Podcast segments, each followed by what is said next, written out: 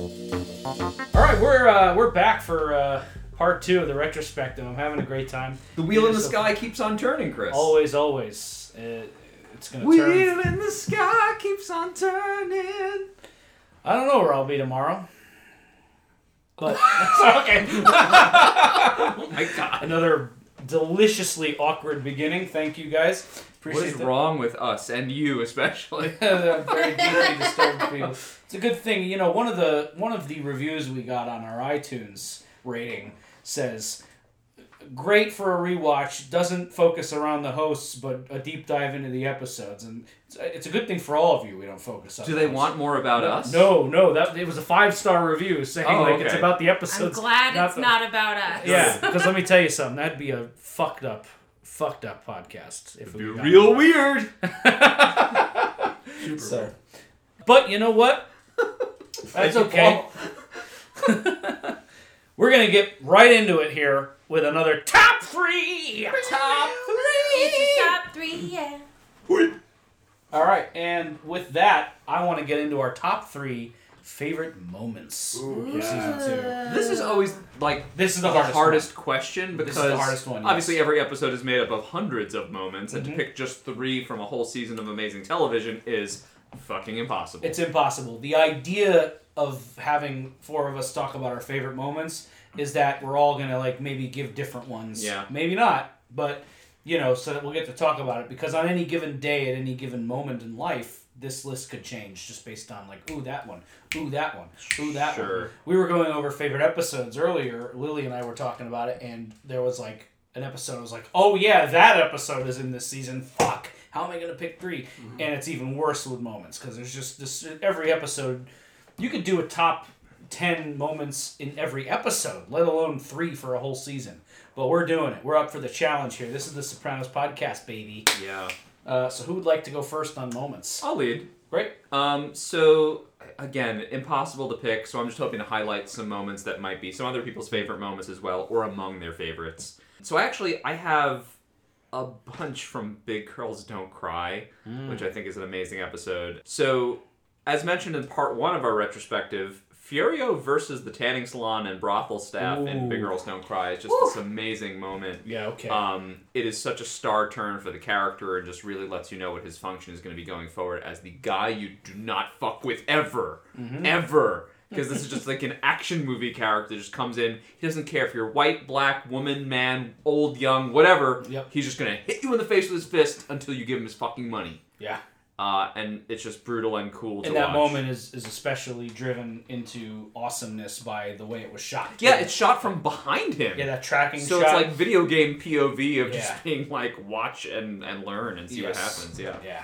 And then I have two more from the same episode that are I'm I'm tying. I know it's like illegal. I'm sorry. I'm tie. This is a tied moment.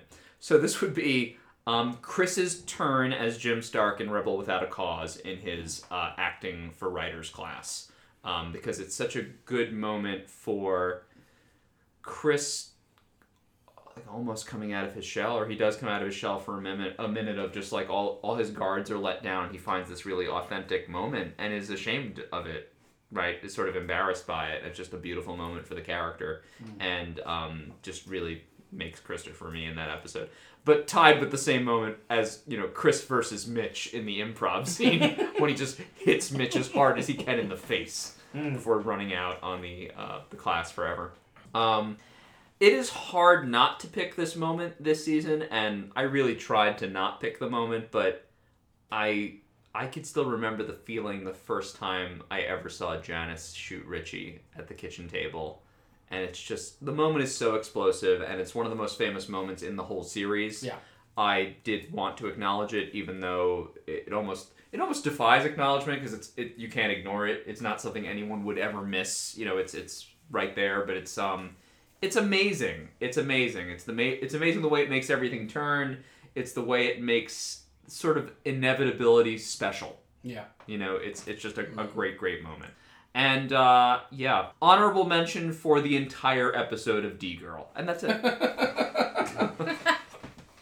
D Girl is a special place in our hearts, I Yes. think, as as movie people and as you know, Yeah. It's Yeah. Just, and it's just so. Rich Yeah. with- yeah. And it's just so rich. Well, the, the real honorable mention from D Girl comes to me with the it's it's Chris's story in the pizza parlor, right? About the girl uh, who was burned with the acid, right? That story has always stayed with me, but also it is the dread fascination on the faces of Amy and John Favreau as the story unfolds. And you know that for them, they have crossed the threshold into the real world. Oh no, we're not in Hollywood anymore. This is something grotesque but special, and we're fascinated. Very fun exchange from that crying game. Uh, this is a true story. They uh, that was my honorable mention, and you described it far better than I could have. Oh, so please. thank you so much, Mr. Jordan. Hugh.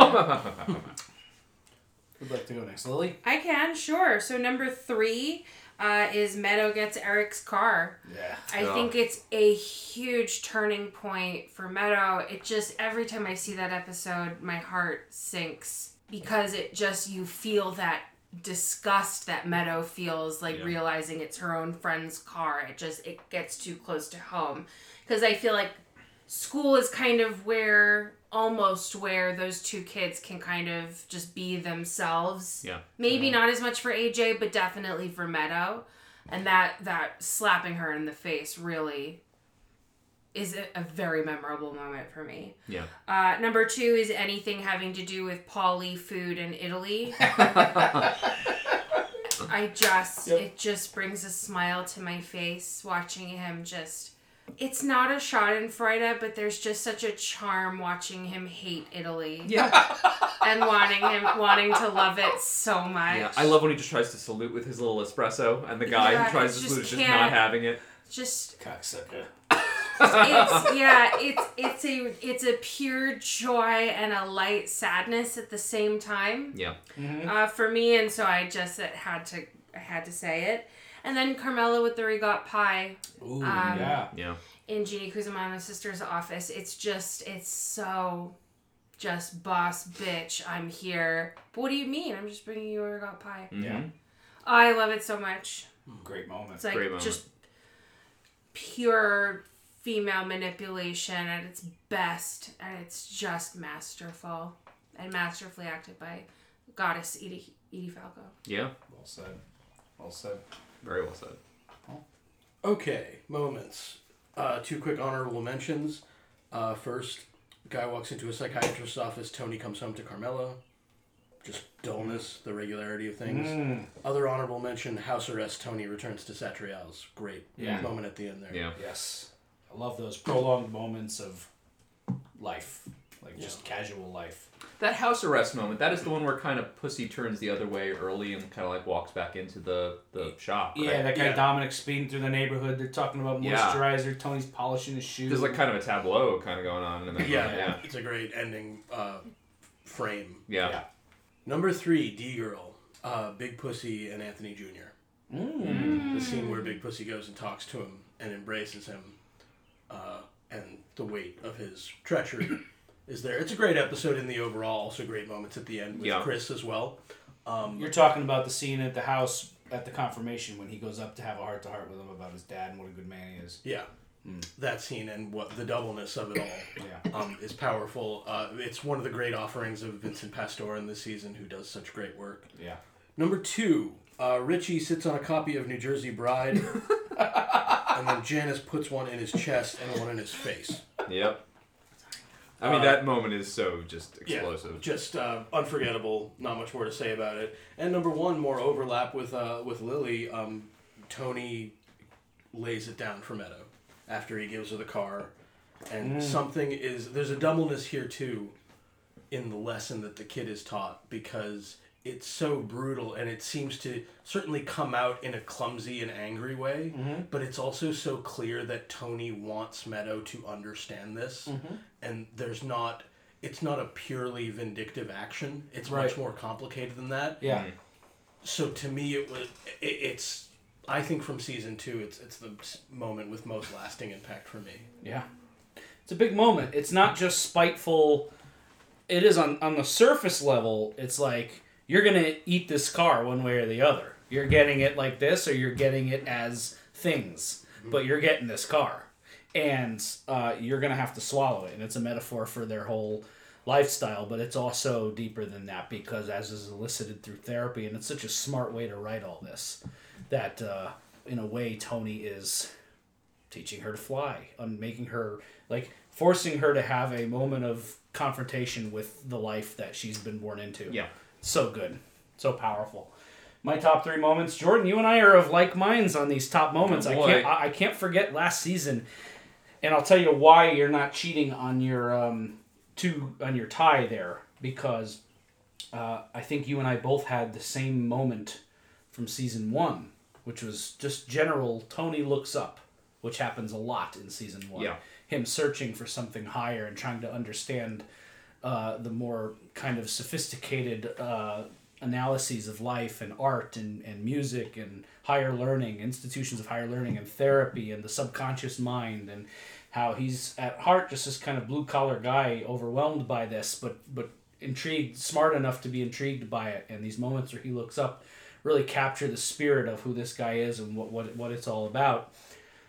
So, with the spirit of that, considering that that was multiple moments in one, my number three moment is basically your number two. I just wrote Chris's acting class as a broad like Right. moment of His Chris. brush with higher learning, with Yes. you know, with something that Exactly. opens him up. Yeah. So, my, and that includes the Mitch improv. That includes the improv with Omar, where he drops his oranges. It includes the rebel without a cause.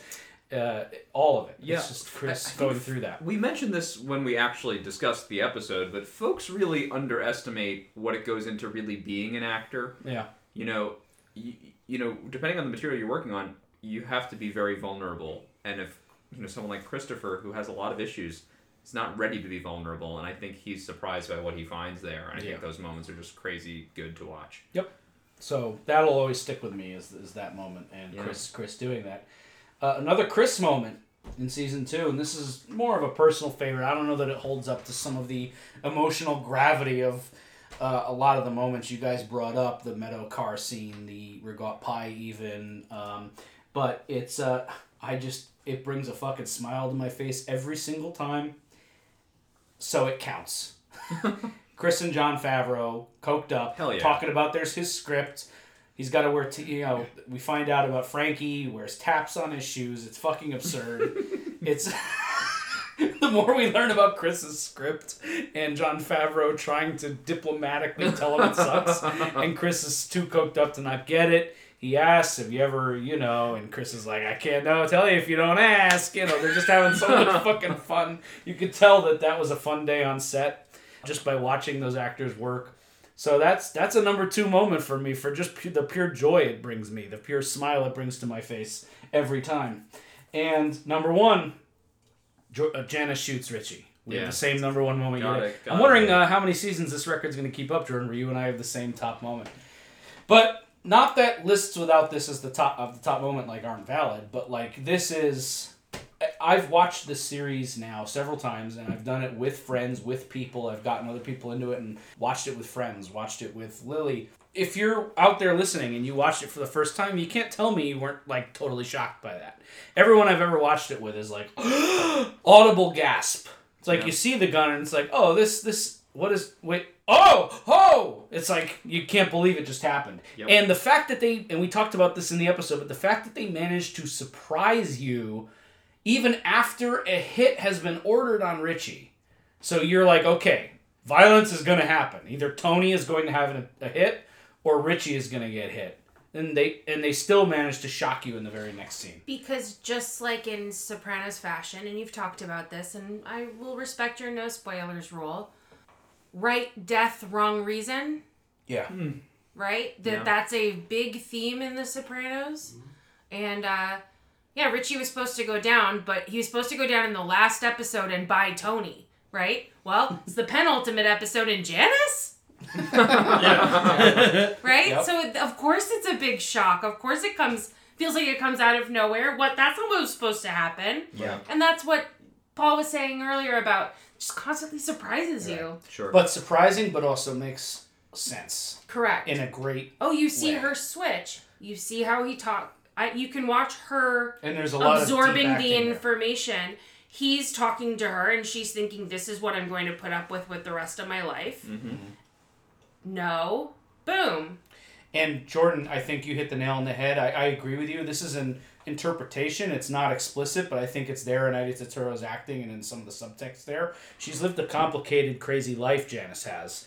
And you mentioned in, in the episode that you think this is definitely not the first time Janice has been hit by a man, Correct. but it's definitely the last. Yeah, I think that's the read. Um, I just I watched I watched it again, and um, she receives the hit. There, the first moment is the initial shock of being punched in the face, which any person would have, and then it's the way her mouth traces her face, where the trace is familiar. Mm. It's like I've felt this before, and then the next thing you see is her hand gradually leaves her mouth, which is now bleeding, and the expression in her eyes is a searching for what to do next in this moment. Like she, it's it's decision time right Yeah. then and there, mm-hmm.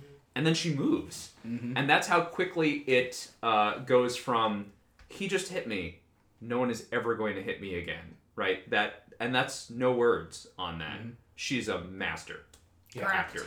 Yeah. Absolutely. Yeah. Very well said.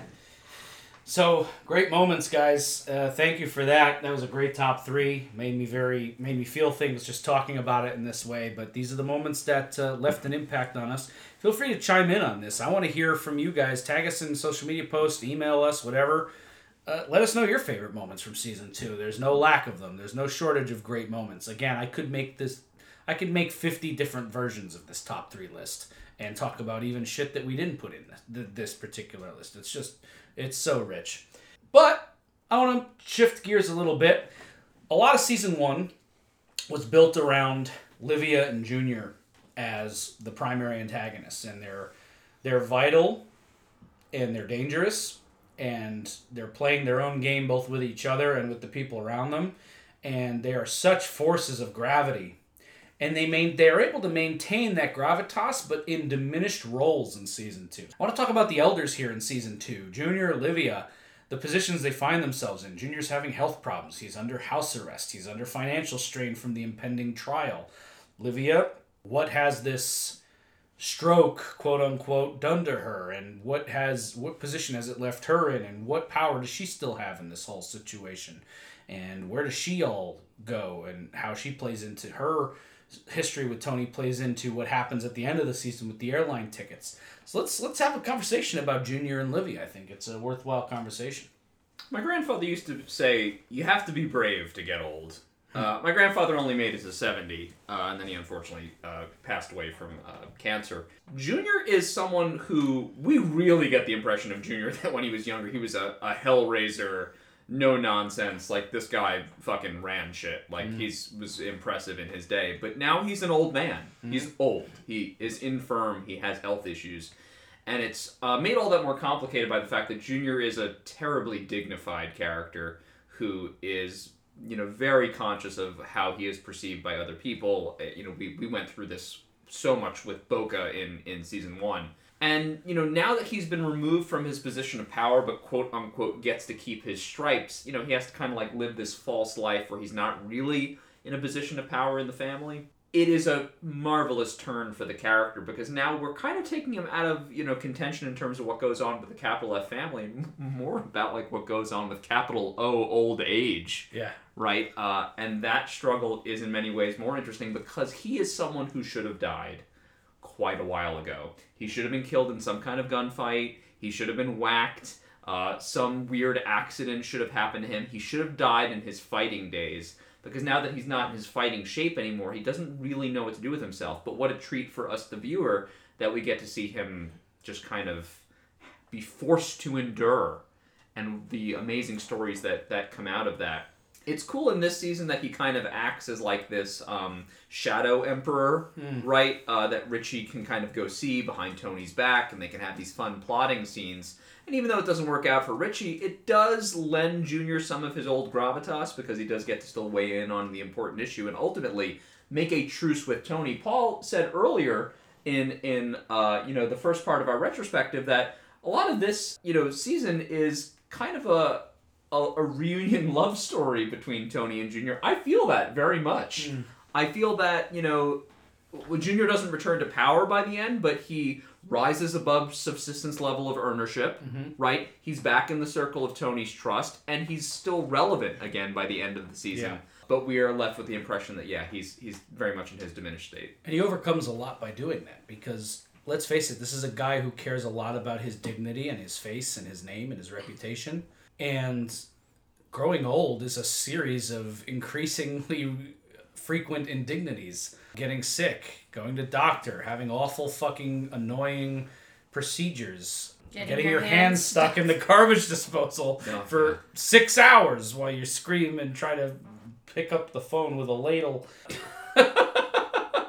um, We shouldn't laugh, but it's very funny. it, it is funny. No, it's, it's meant- I think it's meant to be funny. We're supposed to laugh at that, but y- yeah, that's that's what Junior's facing, and he still manages to somehow. He's a he's a sly old fox. He's not. You know, he does get outplayed in season one by Olivia, but this dog still has a couple tricks up his sleeve. Even if there is a dreading kind of foreboding sense around Junior that his last run against Tony may may have been his like his last real heyday. You know what I mean? Like yeah, like you said, he should have that conflict with Tony should have killed him, but he got he just got arrested, and Junior Junior made it perhaps a little too long for his Yeah. own good. Junior's punishment is that he's forced to being he's being forced to live an essentially a normal life. Mm. That's the punishment. He should be in jail. He should be dead. He should be on the lam from the law. But he's just forced to live life as a regular old man. He cannot do this. Yeah. The, in one of the episodes, I think when we talked about Knight, Satin, Knight in White Satin Armor, Jordan mentioned King Lear, and Mm. the, I mean this is where Ju- Junior again I think has thought of himself in terms of actually kind of Shakespearean dignity, and now he's very dependent upon younger people. This is there's really gutsy storytelling I think with both Junior and Livia, dealing with of course how uncomfortable it is to be older to have these various medical issues. It's not something that TV has traditionally done a lot. Certainly not when mm. TV is used to sell soap and other mm. things that they that are advertised. They stay Yeah. away from older characters. Once in a while, you'll get you'll get a great movie about elderly people or some or aging, but yeah, TV for the most part. there's a reason for that. T- the, the old people don't buy products as mm. much. I mean, this unless they're watching news channels, which is why you get ads for fucking unguents and stuff on news shows. But here they they took it and went with it, and it, it is really interesting. It's interesting to see both of these characters diminished, not only in terms of screen time, but in terms of how well they can do getting out of doors, how comfortable they are in life. And I think, in particular, with Junior, who realized by the end of season one that he had been second fiddle, we get to see a bit more of him, particularly, I think, in House Arrest and Knight in White Satin Armor, that brings it back all uh, brings it back together in an interesting way, maybe even regaining some of that dignity. But I will say that at the end of the the run, he still gets kicked out of the graduation ceremony in a very funny moment. Carmela sees you here; she's gonna rip you a new asshole. I'm leaving, and he like storms off. It's very again like sort of sad in a way, but pretty Yeah. funny. Yep.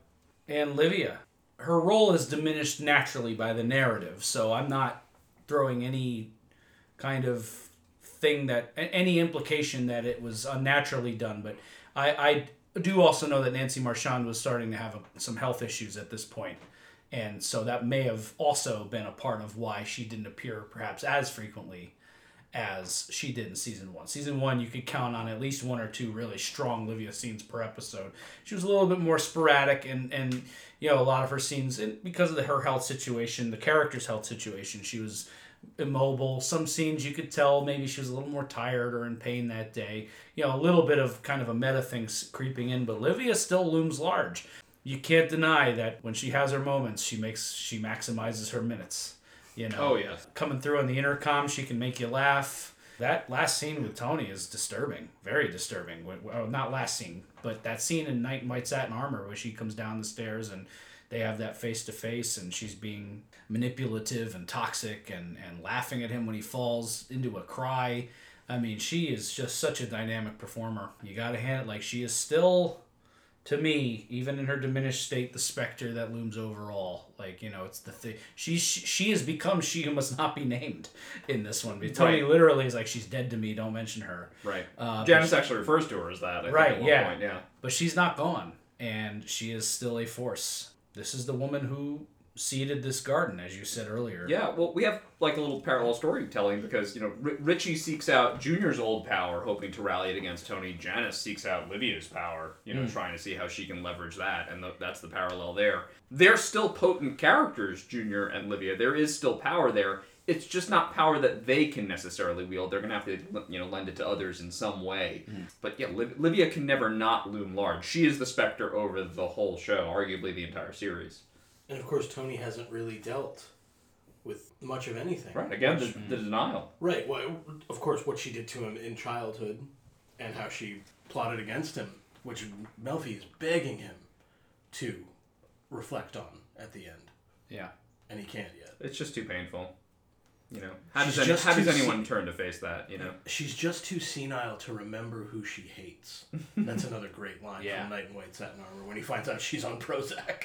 yeah. Junior is really trying to put them back together. He he's very insistent that, um, well, maybe not insistent, but he would like for them to be able to coexist, right? Uh, I think some of that is to absolve himself of some guilt. And also to save his own face. Right, Because if yeah. Tony's able to make peace with his mother, she wasn't the master manipulator. Right, exactly. I, I think it probably is more that, but also, uh, you know, whenever it's brought up and Junior has the chance to weigh in on it, you know, he from prison when Tony actually ca- calls him through the glass in prison. You know, he says, you know, your, your mother, you you know, she's out of her mind. She doesn't know what she's doing. But Tony, Tony knows the truth. He can't accept that. Well said. Speaking of powerful women who loom large over this show, let's shift gears a little bit. Talk about Melfi. What a season she had. She was integral to season one. I mean, it was the, the- probably. I mean, the elevator pitch of The Sopranos is mob guy walks into a psychiatrist's office. Done. Right. That's a sell. That's a sell right there. It sold a movie, a, a comedy movie with Robert De Niro and Billy Crystal, and it sold this show to HBO uh, to you know to get a pilot made. So yeah, what a, now we mentioned this that overall, Melfi had a very kind of subtle arc in this season, but it is an arc and it is an interesting. We really got to see. You know, season one was about Melfi helping Tony realize that his mother was a toxic influence on his life and out to kill him. That was her role. That was her function in therapy was to get this guy to stop having panic attacks and see the truth about his family. Season two, these we mention every episode, and we made a point to mention that these scenes felt meandering and, and directionless, and not in a way that's like, oh, this is bad writing. These scenes aren't interesting. It was in the sense that Melfi is adrift. We're seeing the effect to- treating Tony has had on her. What a fascinating turn that this termite, this this toxic influence, Tony being poison, has corrupted the in in in a certain sense Dr. Melfi and poisoned her life in a way that is difficult to reckon with. And she starts drinking. She starts engaging in arguments with women over cigarettes in restaurants and embarrassing What a scene. embarrassing her terrible son. Uh, and uh, so let's talk about Melfi's journey in season two, where she started telling him, "Get out of my life," to taking him back and getting on the straight and narrow, but still having no no strategy at, at hand to get through Tony's denial systems. I think that was the first smart thing that they did was in the first episode of season two. She tells him to fuck off Yeah, because that means we get a good like almost half of this season. Tony's not in therapy at all. yeah, We get glimpses, small runner storylines where Melfi is consulting with her annoying psychiatrist Elliot Kupferberg. Elliot Kupferberg. Peter Bogdanovich is so great in this role, but she's wrestling with whether or not to take him back. I think Elliot's water bottle is one of my honorable mentions for calories. or for a food moment. Uh, yeah, and then as you said, I think it's it's more of Melfi's therapy as the framework, and then when she does finally invite him back, it's her trying to reconcile with who this guy is in her life, looming too large, having too much of an effect, her being too reactive and not being able to even process it without. I mean, she's drinking in the middle of the day Yeah, during work hours. This is not. It's not professional. It's not like her right. at all. So, and it's really, I think, so the story ends up being that she has to come back to herself before she tries to get through Tony's very powerful denial system. Yeah, I mean, the the way season one ended, I mean, this guy comes into her life like a wrecking ball. and and essentially destroys what she's built uh, and destroys her confidence. And um, we get to go go on this really interesting journey with her as she gets that back. Uh, initially, you know, shunning him, trying to keep him out, uh, going through this self-examination process with Kupferberg, and you know, gradually putting the pieces back together. I love the meandering therapy sessions because it's meandering for both of them. Tony can't quite figure out what's going on with him, and she can't quite figure out what's going on with her. And then when they finally start to link up by the end of the season, it's divine. Yeah. Right? He's still having problems, most notably this season, as Paul has said, problems with denial.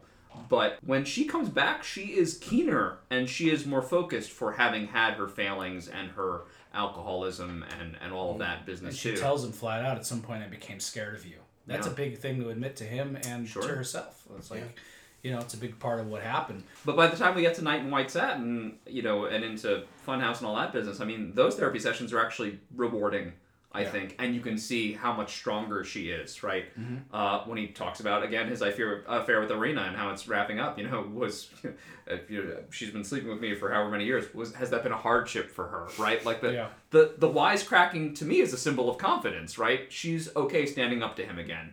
Uh, and and actually going through the analysis. I know that their last therapy session of the season is not very fulfilling for her, but we can see at least it's back on track. Yes, there is a potential path forward, and you know this is a big question. I think a big dramatic, you know, one of the things you're taught in writing school or drama analysis is the major dramatic question, which you know rules are there meant to be bent and broken and, and twisted and contorted for people who are talented enough to make that work. But essentially, I, I think from minute one of the show, you're asking, okay, mob guy having panic attacks, sees a therapist, can she help him? And we're two seasons in now, and that's not clear yet. Can hmm. she help Tony? Should she help Tony? Can he be helped? Can he be hel- exactly? What's it? You know, they've been, it's been on quite a journey. They dealt with the catastrophe and crisis of season one, season two. Tony, they're, they're not even seeing each other half the time, and then when they do get back, Melfi is her life is disintegrating because of the fear and the problems that he has made for her and the trauma of treating him. And can Tony be helped? I guess we don't know by the end of season two, but we can at least see that she is now back in a position. They've kind of found an interesting way to get back to a a good baseline to perhaps get to the get to some root causes next season. We'll see how that plays out. No spoilers, but yeah, I thought it was a great season for Melfi. Lorraine Bracco played it with such grace and dignity as she always does. And uh, I'm looking forward to wherever Tony and Melfi's therapy goes from here. But quite a year, quite a year for them. Great stuff. It was great to see a different side of Melfi. A lot of season one, we had to speculate. How does Melfi feel about this based on what we see in The Office? Right. This went much more behind the curtain with what's going on with her and her life, and her therapy sessions have been so rewarding for us as viewers. Yep. So I think it's time for another top three. Top three, three, baby. It's the top top three, three. top three. Yeah. Whoop, whoop. Three, three, three, three, three. I'm sorry. Hey, I was wondering how long that would go. That's great. A while. We're gonna do favorite characters slash performances. I want to extend the cav the, the caveat here. Here, the um, what I like to call in the Sopranos podcast the big exception. We are not going to list Tony as one of our favorite characters' performances. He is so integral to this show, so key to what happens, and the show is around him, and the gravitas of the show is James Gandolfini and the work he put into it. Therefore, there's just no way he wouldn't dominate the list every single every single year. So Tony, uh, yeah, we're taking a moment to acknowledge Tony James Gandolfini. That's a default number one for forever because the show is James Gandolfini. Is you know you- Of course. you strip everything away it's it's his show but we're going to uh, talk about any other characters this does not have to be characters new to season two uh, your list can in theory be identical to what happened in season one it's just who if you think about three characters or performances from this season that really got to you who is it Yeah. Uh, who's starting? i'll start this one I feel like I keep starting. I want to start. yeah, yeah, I'll start this one. Uh, so number three for me is, I and by the way, I have an honorable mention here, but I actually want to save the conversation for in between the top three because I think Okay. it's worthy of its own conversation. But number three for me is Dominic Chianese as Uncle Junior. For the mm. reason, though, though he was diminished and though he was not in every episode and he was not the primary antagonist, it forced us to see a different side of him. It forced him to do different things. And he was surprising and vulnerable in a way that we hadn't seen before. Slipping in the shower, talking with Catherine Romano and, and having that sweet conversation in the basement, him dealing with house arrest, him dealing with Bobby. Uh, Junior and Bobby provide some of my favorite moments in, in uh, you know the show, and just their chemistry is, is great from minute one, and the way Bobby looks out for him. Lear and the Fool, man. Yeah. Uh, and Junior, the way I talked at length about the way he's written with the Shakespeare quotes and the funny one-liners and watching TV and, and some soap opera and commenting on the goings on on this show. It's just Dominic brings such dignity and joy to this character. I had to mention him. He had to make it. He just bare He just made it. Number two for me is Aida Turturro as Janice. Uh, welcome addition to the show. The fact, uh, look, I'm a pro wrestling fan. I love a heel. You, the fact that there's a character on the show that you mention it, and everyone who's ever seen the show goes, "Oh, Janice, fuck Janice." You elicit that bit strong of a reaction, even if it's hatred and disgust. You're doing your job as an actor because Aida. Turturro, by all reports, is an absolute sweetheart. Yeah. Uh, so killer performance. Yeah, she she she actualizes this woman. You think it's one thing at first, and then you realize who she is. She's manipulative. She's putting on a face. She switches. The acting in Knight in White Satin Armor when she's on the phone with him, and when she, she like Jordan broke down her the moment after the punch. So special. So Janice is season two. And speaking of is season two, my number one has to be David Proval as Richie Aprile. The Manson lamps, the stare, the cold indifference, cruelty, the the griping, the old school, the fact that the guy is like five foot two and he's still intimidating as fuck. Like he looks like he could slice an eyeball out of your head and not think twice about it. The, sh- the shit he does and says to Beansy, he's just so callous and evil and menacing. He's an elemental character, not a political character, so he lacks a certain nuance and a certain finesse, but he doesn't, you know, the thing is, like, he's still a threat without that. And that's so interesting. And to this show, it's a very fresh thing for a villain. You know, Junior and Livia had to put on a face. Richie didn't have to put on a face. He is who he is. He's old school. He put on a little bit of a face to Janice until his actual identity was realized in that last moment when he punches her. And it's like, this is who I am. And we know who you are. And so the real Richie kind of comes out at the very end there for, for Janice. But for the most part, Richie Aprile is exactly who he says he is. And he'll do what he wants to you. And there's nothing you can fucking do about it. Absolutely. So Richie Aprile, tour de force performance by David Proval, and even in the little moments where he lends the dignity to it, uh, with the tripe and tomatoes scene and the jacket, and you actually feel a flash of pity for this awful human being. Um, my list is gonna sound a little similar to season one because I just have my favorites and Of course.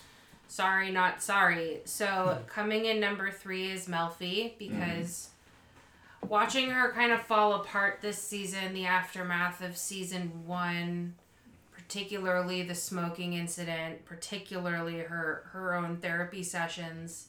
She's just so leveled and has such range, Lorraine Bracco, and I just I love her journey. I really do. Uh, number two is Carmela because she's my queen, and I love queen. everything she She's does. It was very hard to leave her off my list. Queen Goddess Carmela. I mean, it was hard to leave everybody off. Right. Christopher Moltisanti is like know, my number yeah. one favorite character on The Sopranos, but just again, not this season. Yeah. But Carmela is just. I've said quite a bit about her already today, so. Uh, or on the, the retrospective, so I don't need to go into too much. But she's the queen, everything having to do with. What's the carpenter's name? Vic. everything having to do with Vic and the wallpapering and watching her just deal with that, the regat pie, Richie Aprile, everything. She's perfect.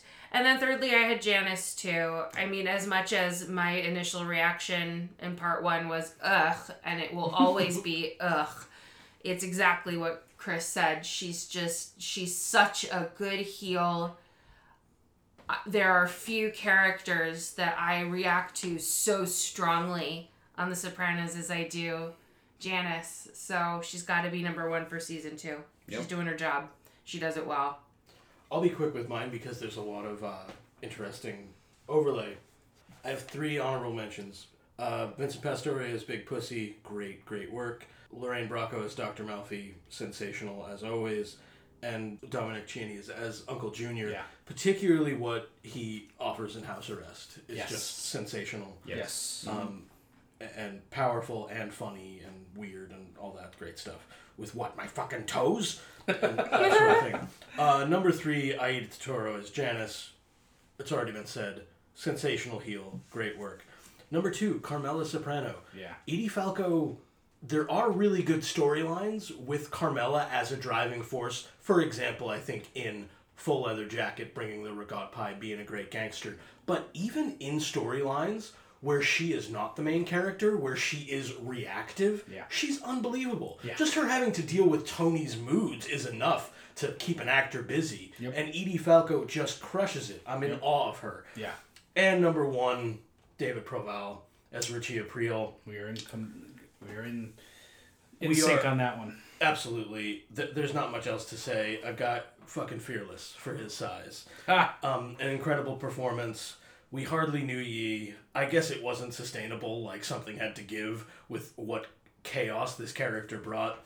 But David Proval himself is such a seems like such a sweet guy and such a generous guy, and he really was onto something with the way that he played this role. Yeah. Both in the way the character could be chaotic and the way that he seemed to simmer mm-hmm. and keep things quiet before the the calm before the storm that he would execute. Yeah. Absolutely. That's such a good point. You know, I was thinking, I remember how I felt the first time I saw Richie Aprile, the very first time I watched The Sopranos. And I knew instantly, I remember making a remark, oh, that guy's bad. Like, you just look at him and you know, like, that guy's not going to be good news. But yeah, he's just that quiet fear. He doesn't have to be big. He doesn't have, because he's going to ruin your legs and your life and be really grouchy about it, you know? Absolutely. So, well said, Paul. Yeah. My honorable mention is for Robert Patrick as Davy Scatino. That's who I was talking about. I want to have a conversation about him in between. Yeah, yeah, yeah. Sure. Do we want to We stop can let's now, no, or- let's do it now. Let's talk about Or- Robert Patrick right now because I think his contribution to the season can't be Yeah. So this was this season's Vin Makazian. right. Um, so in, in season one, of course, we had John, the legendary John Heard as private detective, well, slash dirty cop, uh, Vin Makazian.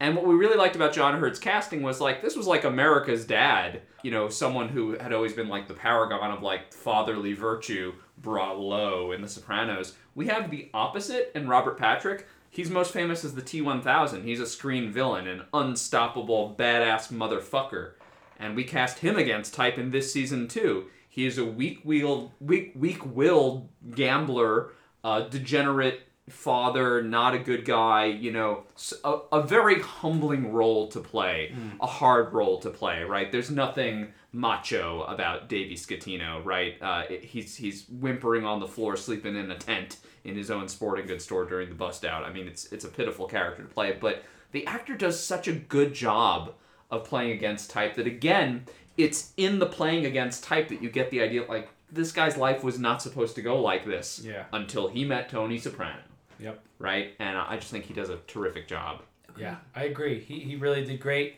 So great that this could have been a one episode character, but they kept coming back to him. They showed the bust out. I love that they touched back down on him in the in the finale, and he's just such a sad sack. Uh, he can't get the coffee out of the machine, and then Yeah. he's off to Vegas. yeah It's like and in my mind he gets the vin makazian ending i mean vin literally jumps off a bridge but this guy's moving to vegas and he's a gambling addict i mean that's the same thing to me Yeah, it might as well Yeah. be. Yeah, his life is shattered. It's gone. It's ruined.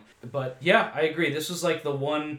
This is like a guy you bring in to flesh out some elements of season two, and you know he's not quite a main character. He's recurring, but yeah, I love what he brought to this, and you very eloquently described what he did and and why casting him against type was such a good move. I like these actors they bring in that are like this world has had an effect on them. Mm-hmm. And it's like Tony can corrupt America's dad and John Heard, or he can turn the T1000 to stone. That's right. you Yeah, know what I mean? well said. It's like it's very good, and it's not by accident that they cast these guys for these roles. And Absolutely. So I'm glad you brought that up because I wanted, I specifically wanted to have a little section of this podcast about Robert Patrick and what he brought to season two. Absolutely. But with that, what are your top three? Yeah, so my uh, legit top three. So my number three is Michael Imperioli as Chris Moltisanti. Nice. I'm I think he's on someone's list. I think it's a monster season for him, honestly. And um, so we have these um, twin episodes. We have, uh, you know, you have your uh, hit is a hit in season one, which is like Adriana and Christopher's flirtation with Are We Special, right? in, in season one. A- and season two, the, the pair episode is D Girl, right? Christopher has this thing inside of him. It's a creative spark, it's a yearning. Can he actually get anywhere with it? And this is the second time that we're suggested maybe he's inarticulate and kind of weird about it, but yeah, there is something there. And now we see other people like have an attraction to it, right? There is a a, a fascination. Um, so that that is great. But really, the episodes that sell Christopher for me is, of course, you know, Big Girls Don't Cry, where we have him in his his acting classes, right? Ultimately, of course, the uh, attempt on his life, and then subsequently his performances in you know, From Where to Eternity. But also, uh, it, the D Girl stuff is too good. Yeah. Uh, I'll talk about this more when we get to favorite episodes, but I think Christopher and D Girl is actually like amazing, like really a, a cut above what we've seen him do so far, and I think it's it's truly great. And to see him moving up in the family is just such a a, a heartening thing to see. Uh, so really, really great. Uh, gosh, he was only my number three. I'll be brief because we've already kind of like spoken so much about these last two. My number two is David Proval as Richie because come on, he is the uh, elemental force in this. I, I won't gild the lily too much. We've already talked about what a, a great actor he is. Yeah, He's just don't so gild good. me. Um, Cut it. You can cut it. Number one, I think not close, is Aida Turturro as Janice. Mm-hmm. I think it's her season. She comes in in that first episode, and you're like, "What are we getting? Yeah. What is this?" and then you just watch her through the season, and I don't think I have as emotional reaction to anything anyone else does as much as I have a reaction to Janice. Yes, it's usually annoyance. I usually feel the same way Tony does about her, but when she gets hit in the face and she shoots Richie, or even better, that moment at the bus stop when she tells Tony, I loved him so much. She could be full of shit, but I think she wants to believe it. Yeah. And trying to figure out what is there that is real in that complicated moment, I fucking love. And I don't know really many other actors that can do that. Yeah. I think she plays complicated so well yeah. And it's just a masterclass performance. For me, Janice is like the season two character. Amen. We're on. Yep. I agree. Janice, she's so good. Well said, guys. Well said. Let's have one more uh, conversation before our final top three. I want to talk beca- about Carmela. Yeah. Uh, she had a hell of a season too, and Edie Falco can do no wrong. Lily had her in her top three, and she honestly is another one. She almost could get the Tony rule, where it's like, you know, any season Carmela could be considered the one of the most awe-inspiring performances, and it's and it's correct. You know what I mean? So she has a very emotional season. She's kind of like, and this is elicited by the montage at the beginning of season two. She's kind of like more so even than in season one, tucked into this domestic role, serving dinner, getting shit out of the oven, staying home, taking care of the kids while Tony goes off to Italy. And she's putting on the face, and she's saying the prayers, and she's doing the best she can to stay afloat. And it just all catches up with her at the end with the Serena situation. And you have to feel for her. But what makes her so compelling is she is not a character like Tony who will wallow in the misery until the point that you're rolling your eyes at him. She always finds a way to take her power, and I love her for I love that about her. What do we think of Carmela this season, the Irina thing, and how she begins and ends season two?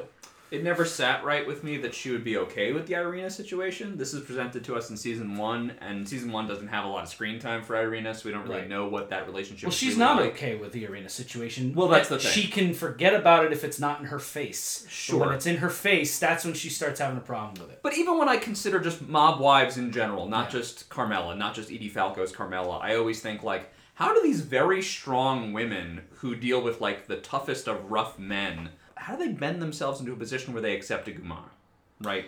Like, how do you how do you get there, right?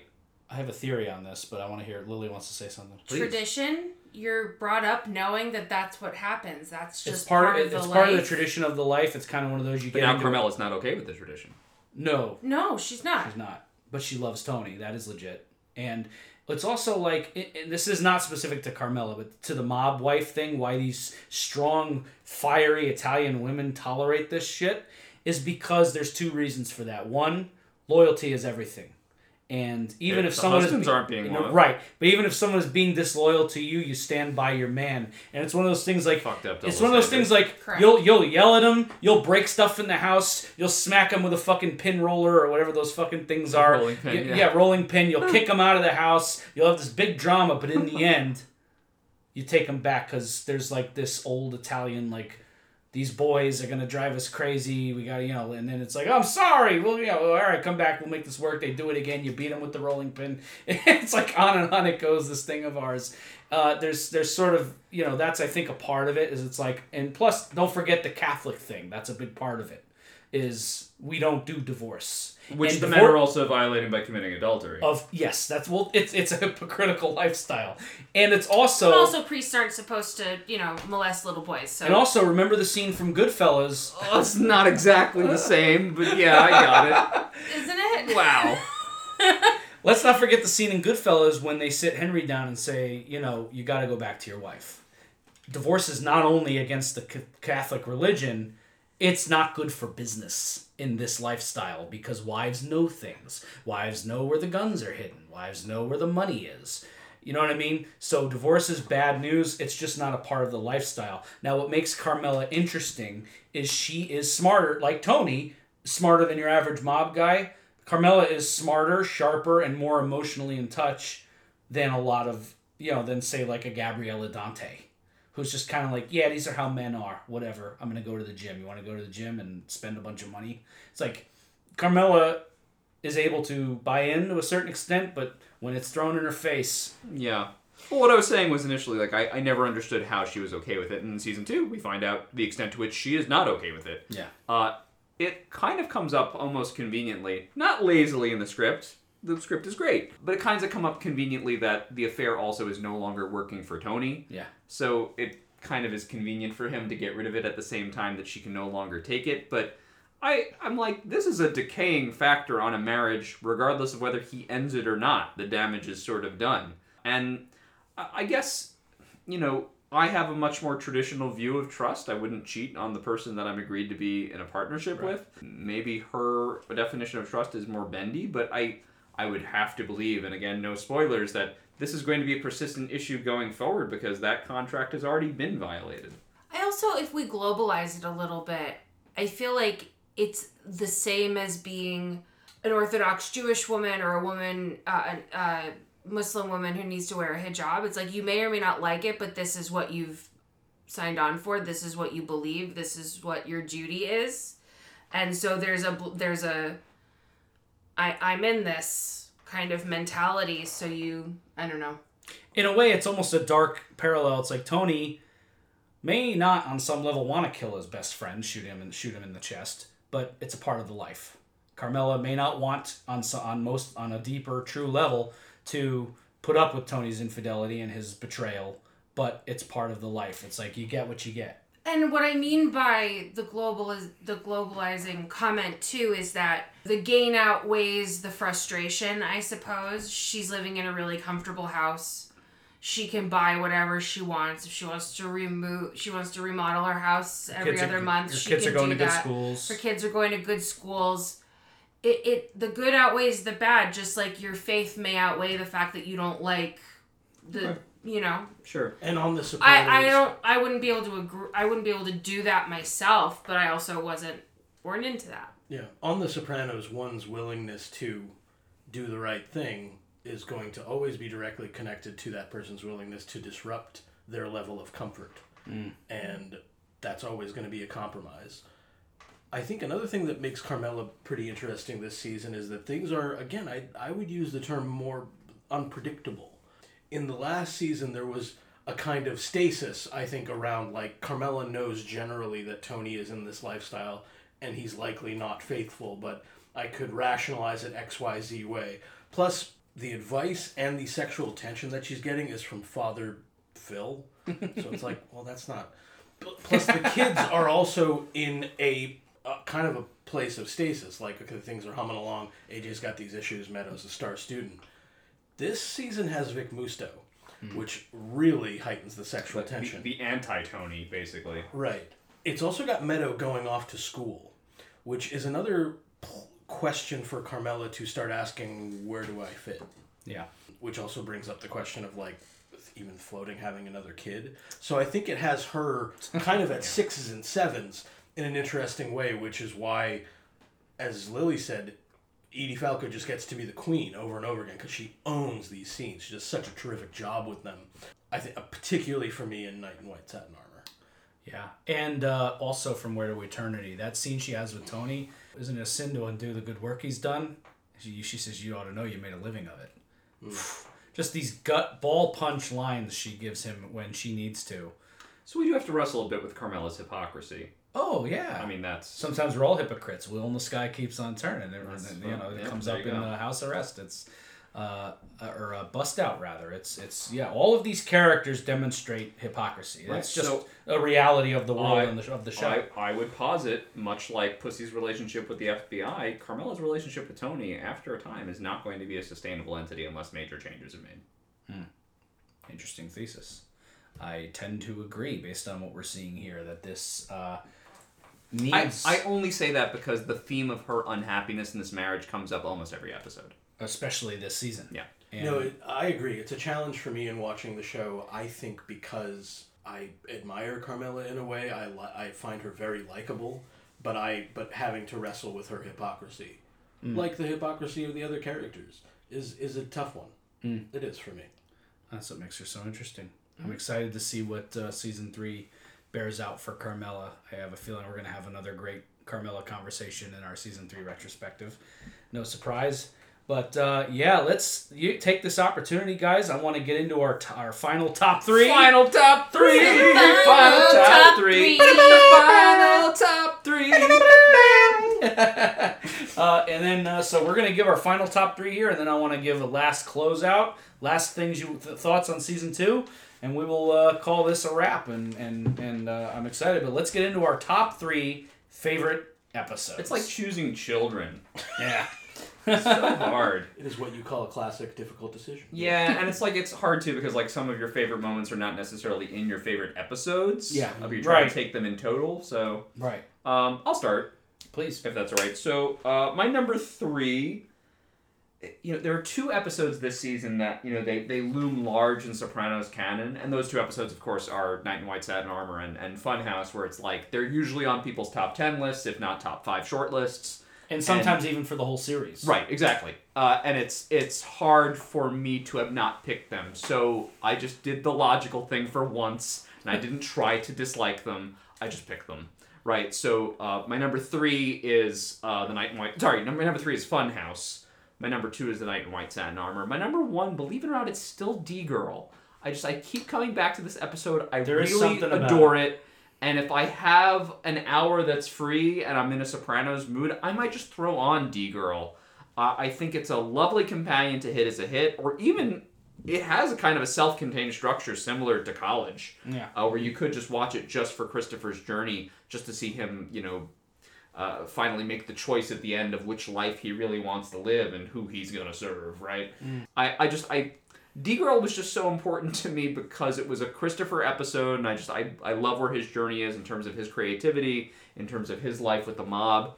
I thought Jon Favreau was such a sport and loved him in this episode. I also just I love the meta conversation being had about gangsterism in art and Yeah. uh, how the artistic Hollywood people seek out sparks of authenticity to give their artifice life.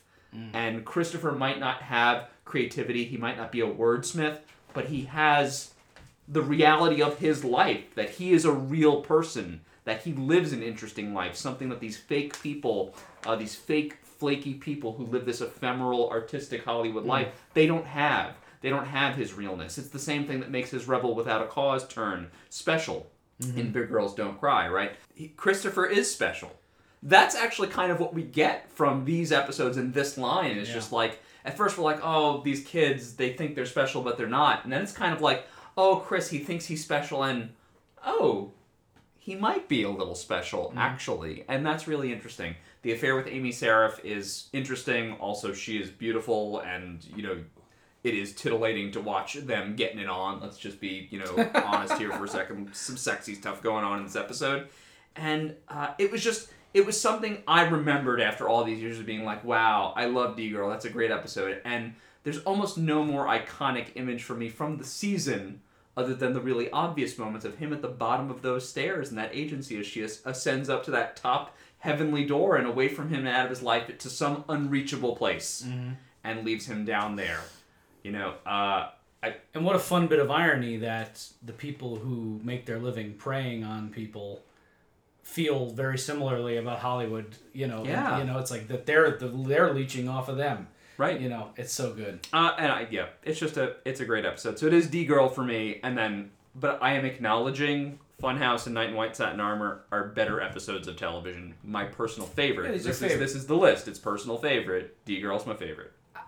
I'd like to go next because I have a very similar list explanation. So to Please, please do. you know, uh, for my number three is Commendatori. Mm. I just love that episode. Yes. Yeah. Um, again, Paulie in Italy is. I would watch an entire season of Paulie in Italy. Two is Knight White Satin Armor.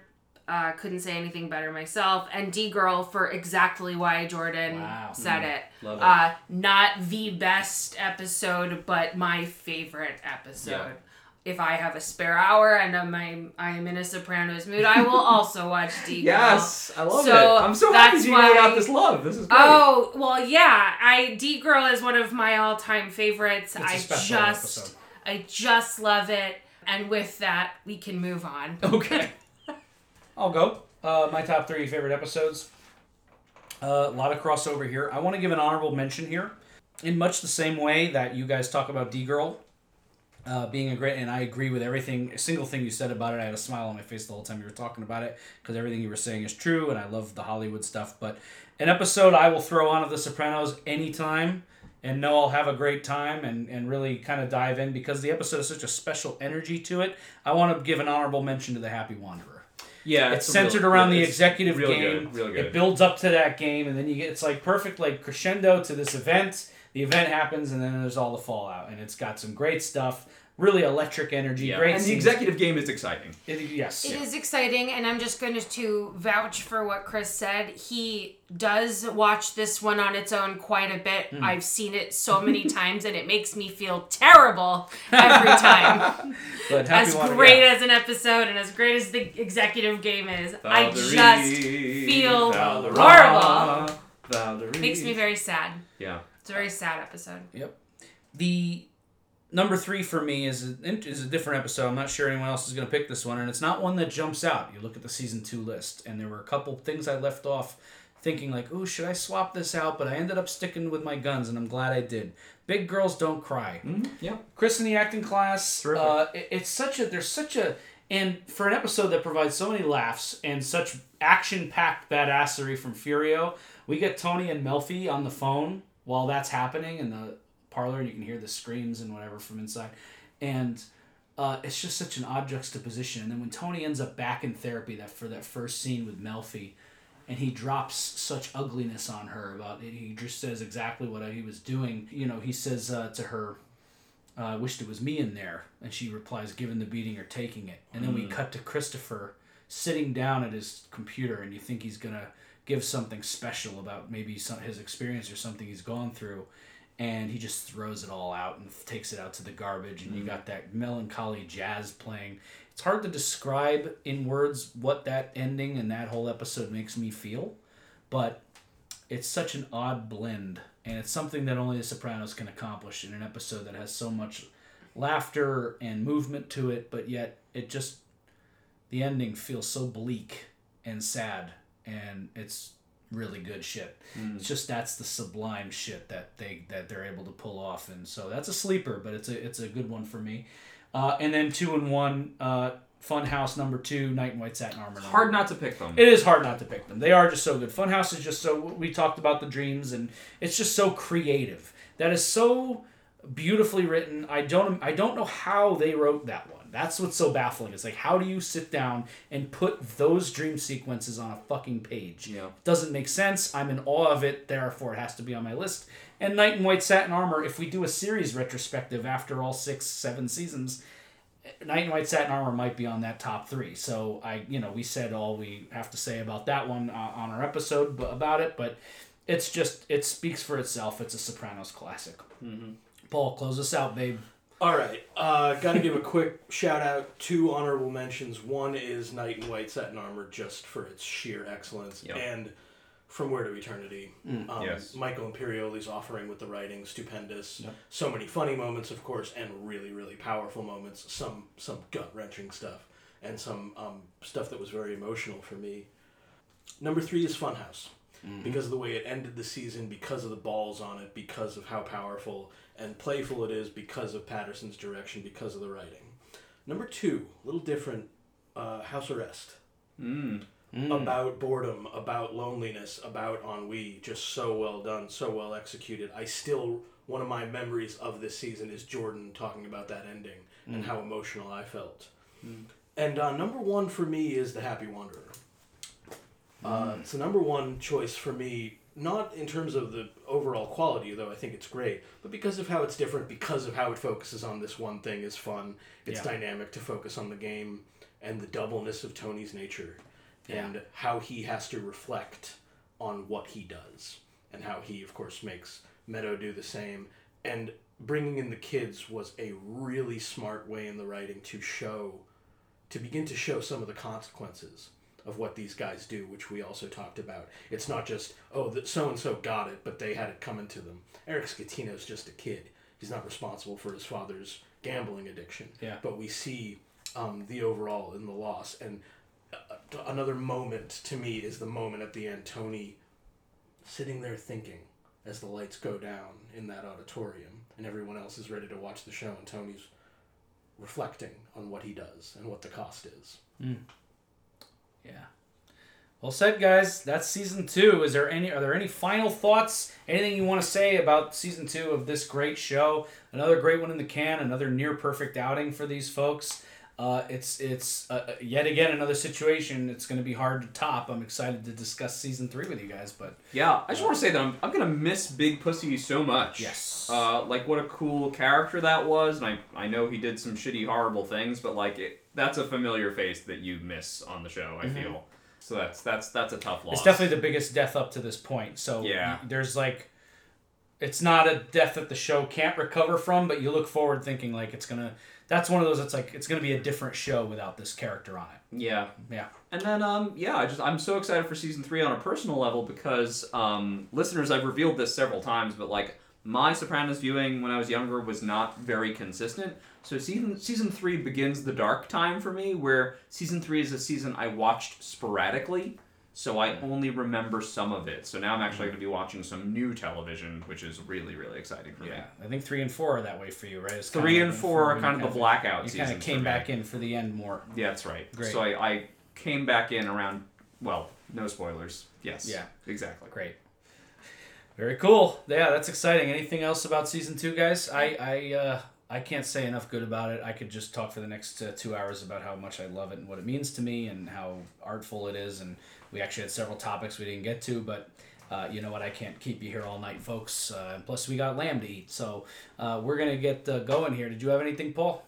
No, I would only say that I think I will give season two this credit over season one, as I think this is the beginning of when The Sopranos took off into the stratosphere and really left everything else behind. And was actually forced, I think, because it kept going, to get more creative if they were really going to surprise us. Mm-hmm. So, and that that we've talked a few times today about when Janice shoots Richie. There are more moments that will really shock you like that, and only The Sopranos, I think, can produce them.